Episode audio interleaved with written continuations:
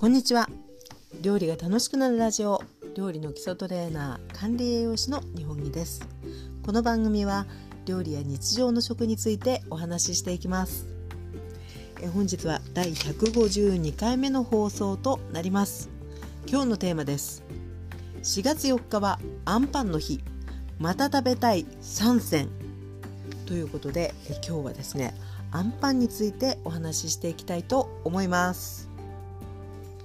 えまずですねアンパンといえばあのもう私子供の頃からずっとあったパンなんですけど、え実はですねこの放送を収録してますのが4月の3日なんですけど明日4月の4日がですねアンパンの日だったということを皆様ご存知だったでしょうか？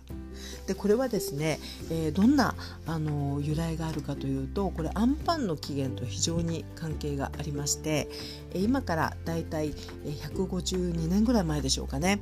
で、えー、日本でアンパンをね生み出した、えー、木村屋総本店さんがですね、えーまあ、当時パン屋さんでまだまだその西洋の食文化だったパンをあのいかにして日本人にこう近づけていくかっていうことでね試行錯誤してきた中で、えー、日本人にこう馴染みのあるパンをっていうことで、えー、作り上げたのがアンパンというふうに言われています。で、えこのあんパンもですね、え、当時本当に試行錯誤しながらあの酒まんじゅうをねヒントにして酒種を使って、えー、あんを入れた、え、パンにしたっていうことなんですけれどもこのあんパンをですね、え当時の明治天皇に献上したその日が4月の4日だったということで、え記念日として4月4日はあんパンの日というふうにされています。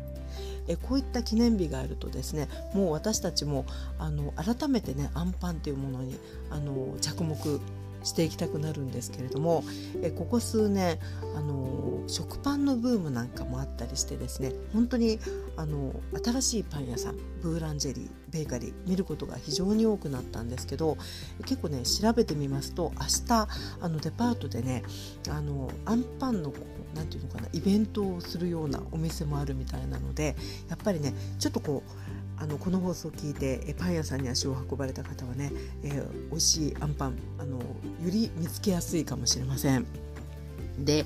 ー、このあんパンももともと本当にパン生地にあんこが入っている。で、まあ、メインといいますかね、えー、主となるあんパンというのはあの、まあ、粒あんかこしあんか、ね、小豆のあんっていうことが多いと思うんですけれどもあの今の時期ですとね、えー、白あんをベースに桜あんだったりとかあとはゆずあんだったりとかですねあとはもううぐいすあんとかあとは味噌味噌あんはないか味噌あんはあんまりないですけれども、えー、そういった形でねこうあんにバリエーションがあったりあるいはあんプラスバターの組み合わせとかあんプラスホイップの組み合わせみたいなそういうこうちょっとねこうアレンジした系っていうのもすごくあの目立ちますよね。またあのパン生地側によもぎを入れたりとかですねあのくるみを入れたりっていうことで本当にあの私たちがこう大好きなあんパンあのいろいろあの探すとね種類が本当にあのいっぱい出てくるそんなあんパンなんですね。でえ今日は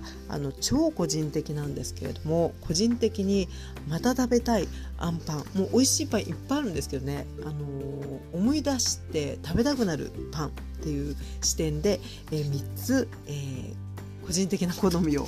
あのお知らせさせていただきたいかなと思っています。さあ、えー、まず1つ目なんですけれども、えー、私ですね住まいが神奈川県で横浜市っていうところなんですが、えー、そこではもうあの皆さんご存知のポンパドールさんっていうねパン屋さんがあるんですけどそのポンパドールの、えもうこう代表商品とも言えるんじゃないかと思いますがフランスあんパンというのがあるんですね。でこれがねやっぱりあの時々無性に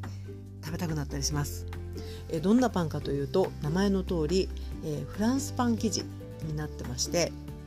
で、え、その中にですね、まあ、あの割とたっぷりめなあの粒あんが入っているっていう、まあ、シンプルな一品ではあるんですけど外側のこうパリッと感と中側のたっぷりあんこ感とその間にあるそのパリッとの下にあるパン生地がちょっとこうあのあんの水分をこうあの含んでしっとりしてるみたいなね。そのねこうかじった時のバランスがですね非常に美味しくってちょっとねあの他にあんまりないあのフランスあんパンって他にもこう売ってることもあると思うんですけど特にその何て言うかな大手のあのメーカーさんとかから出てるような袋に入ったようなパンというのもね見かけたことはあるんですけどやっぱりねあの焼きたてなんかのタイミングでいただくとねもうたまらない美味しさなんですよね。なのであの今も人気商品としてえ店頭にありますけれどもこれはね無償に食べたくなる一品目としてご紹介したいなと思いました。さあそれでは、えー、2品目ですね。結構ね本当にマニアックであの地域限定な感じもしちゃって恐縮なんですけれどもねご紹介していきます。2品目。これがですね、えー、静岡県にあります、えー、静鉄ストアっていうねスーパーがあるんですよ。ちょっとこうあのー、高級めなスーパーっていうんですかね。置いてあるものが結構本当にあの生ハムだったりとかですね。ちょっとこうあの素敵なお店なんですけど、えー、その静鉄ストアの中にああのベーカリーがありましてでそこでね売ってるこれ商品名正式名称がねちょっと今わからないんですけどあのお伝えしますね。でこれはね塩パンのサンドなんですけど塩パンに切り目が入っていてそこにですねあのクリームチーズと粒あんが挟んであるサンドがあるんですよ。多分今もあると思うんですけどこれもまたですねとっても美味しいです。個人的に。で、えー、もうバランスとしてはですねその塩パンにはあの文字通りやっぱりちょっとこう塩気がありながらであのバターとかこう油脂をですねあの含んでいるのでえパリッとしながらもちょっとこう塩気と油気があってそのパンの間にこうクリームチーズが塗ってあってその柔らかい甘いこう粒あんがねあのサンドされてるのであのこれね初めて買って食べた時があの帰りの新幹線のあの中でお茶と一緒にいただいたんですけどこれは美味しいなっていうね感じがしました。で特にあの塩パンなので何て言うんですかね結構ねあの食後感がねあの甘ったるくはないんですよなのであの食べやすくもありそれでいてあんの甘さはしっかり感じるっていうあの多分粒あん好きな方はねあの好きじゃないかなっていうふうに思うそんなパンでございます。ちょっとねあの地域限定なお話にはなってしまうんですけれどもこれもねあのなかなか今静岡の方にあんまり行かなくなってちゃいましたけれども行ったらねあのぜひともあの食べたいそんな一品でございます。さあそして、えー、3品目これもまたね超あの 地域限定で本当に恐縮なんですけどこれはねあの一度食べてあなんでもっと買ってこなかったんだろうって思ったあんパンなんですよね。以前この放送でえっとね何週間ぐらい前かな。割と最近あのお知らせしたんですけれども、えー、日本食料新聞社さん主催のプレイクッキングねあのお料理イベントの講師を私させてもらってるんですが、えー、そちらのお知らせであのつくばに行きますよっていうね呼びかけをこの放送でもね、えー、させていただいたんですよね。でその時にあの行った先が、えー、スーパーかすみさんっていうねあの本当にあの地元でとても有名な大きいスーパーなんですけれどもそのかすみさんの新店舗にあのイベントで行ったんですでそのお店の名前というのがですね、えー、ブランデ研究学園っていうつくばにあるあの新しい店舗なんですけどあのかすみさんがやってるねブランデ研究学園店っていうお店なんですけどえそのね、えー、キッチンスタジオでイベントをやったんですが、え1階はねあのスーパーかすみさんなわけですよ。でえ当時あの新しいお店ってねあの結構こあのこれがいいぞっていうところで言うとあの地元のね美味しいものが結構集まってる店舗だったんですね。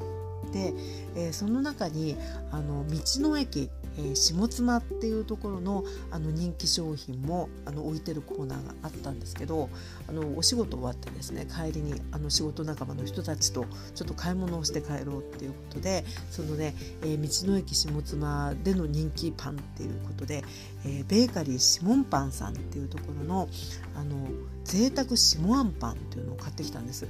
でそのコーナーにはですねそのベーカリーシモンパンのパンがね何種類か置いてあったんですけどあの贅沢シリーズがねえーと、あん粒あんとこしあんとあとねチョコレートかな？それがあの3種類ぐらいあったんですけど、えー、粒あんがねすごい減ってたんですよ。あの私が行った時に、ね、残りが2つぐらいしかなかったんですよね。でそれを見てあのあこれきっとすごい人気のパンに違いないと思ってまあ実際粒あん好きなので、えー、買って帰ったんですけどでチョコもねチョコとね粒あんを買って帰ったんですけどあの帰ってきてこれまたお茶と一緒にいただいたんですけどもうふっくらとね柔らかいパン生地にあの、まあ、贅沢下あんパンっていうぐらいなのであの本当にね贅沢にねたっぷりねあの柔らかいつばんがねあのぎっしり入ってるんですよね。であのスーパーさんで売っててで道の駅の人気商品ってことなんですけどやっぱりちょっとねこうお買い得というかあのボリュームの割にねお値段もね割とこう本当にお手頃なあの価格で買えたパンなんですけど想像以上のぎっしり感であの食べた時のねあのパン生地の柔らかさとあの甘いこうちょっと柔らかめのあんとのねこう何て言うんですかねバランスがもうすごく美味しくてなかなかそのつくばの方に行くこともねまた下妻のね道の駅いつか行きたいなと思いますけどなかなかその行く予定もなくてこんなに美味しいあんパンなんで1個しか買ってこなかったんだろうっていうねちょっとこう悔やまれたぐらいのあの一品だったんですけどあの本当にまた食べたい一品として、えー、挙げさせていただきたいものでございました。えー、ですので、えー、もしねあの地域で機会がある方はよかったら是非お試しいただきたいと思います。ということで超個人的、えー、また食べたい3選ということで、えー、お話をさせていただきましたけど皆さんにもきっと、えーお好みのお気に入りのあんパンがあるんじゃないかと思いますでその他にもですね結構あの話題になるあんパンってあってあのホイップと一緒に入ってるとかですねあとはあのこれもね静岡の方であの新幹線のあのお土産コーナーで見かけたんですけど羊羹パン。あの中が、えー、こしあんの入ってるあんパンなんですけど表面にねこう羊羹生地が、あのー、塗ってあってで中心のね、まあ、おへその部分にちょっとねこうホイップクリームがあったりそういうこうあの一度で3度楽しめるみたいなそんなあんパンもあったりしますので本当にね、あのー、昔ながらの変わらない、あのー、形美味しさっていうのもありつつあの進化しているあんパンっていうのもねいろいろあるので、えー、この放送を聞いてくださってる方はね、えー、アンパン好きな方ぜひあの4月4日、えー、間に合えばちょっとこうあのパン屋さんなんかに行ってみるともしかすると新しいアンパンなどにも出会えるかもしれません。ということでえ今日はですね、えー、アンパンについてお話ししました。もう本当にね、あのー、美味しいアンパンと、えー、美味しい緑茶やあるいはコーヒーなんかと一緒にねこうほっこりとあのいい時間を過ごされるのもまたね素敵なんじゃないかなと思います。ということで、えー、本日はここまででございます。今日もお聴きいただきありがとうございました。この放送「料理が楽しくなるラジオは」日常の食や料理についてお話ししています。また当方ではオンライン専門の料理教室も運営しています。4月後半に開講します、え家庭料理の基礎トレーニングというのもやっていますので、えご興味ある方、えリンクをですね、え説明欄に貼っておきますのでもしご興味ございましたらご覧ください。ということで、えまたお耳にかかりましょう。お相手は料理の基礎トレーナー管理栄養士の日本木でございました。それでは失礼いたします。